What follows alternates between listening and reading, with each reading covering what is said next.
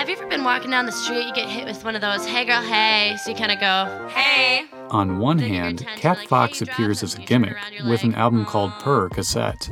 On the other hand, her music video, Cat Calling, examines gimmicks and deconstructs gender norms. It's funny because it wouldn't even be a topic of conversation if it was a woman shaking her butt or getting yelled at on the street. Like, it wouldn't even, no one would care because that's what the standard is. That's what you expect from a rap video. And I wanted my first music video to be a bunch of dudes as the big booty hoes. If it's normalized for a woman to be that sexualized, then let's make it normal that a man is that sexualized. That's what equality would look like to me. Kat's music isn't your garden variety hip hop. When she reaches for the mic, she's expanding the audience's social conscience. Her ability to command the stage hasn't gone unnoticed.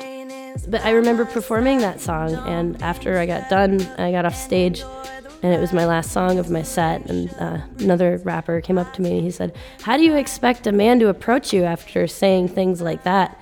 The point isn't to get a man to approach me, you know, the point is to express myself. So I've seen some difficulty. Some people just don't understand or don't know how to interact with it because it's so different from their own experience. But then, you know, I get to reach people who have empathy, though, and that's kind of a more higher level of thinking. That's how I would prefer to interact with the world.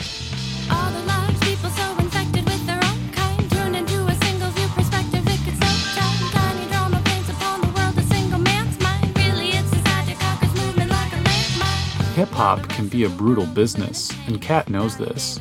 She's learned how valuable criticism can be, even when it has little merit.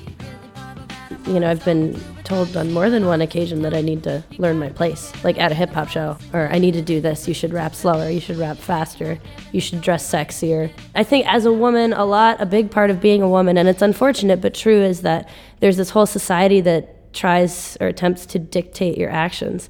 And so by doing exactly what I want to do, exactly when I want to do it, which is the essence of hip hop or punk music, expressing yourself in general through music, um, then it just kind of flies in the face of convention and says, no, this is how I feel, and that's more important than how you think I should behave. Kat's rapper persona isn't inescapable.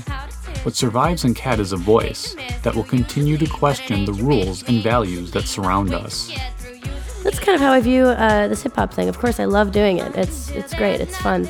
But I would have no problem constructing something totally beautiful and spending all my time and energy and effort on it, and then just letting it blow away in the wind because it's really art is fleeting. Art is subjective, and I don't have any control over where it goes or how it's received or who it reaches.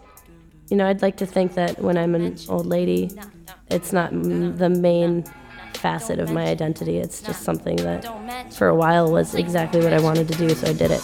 I know why you wanna keep me around. I'm not dumb, baby, cause you need the sound. Too late, I to try and keep it down.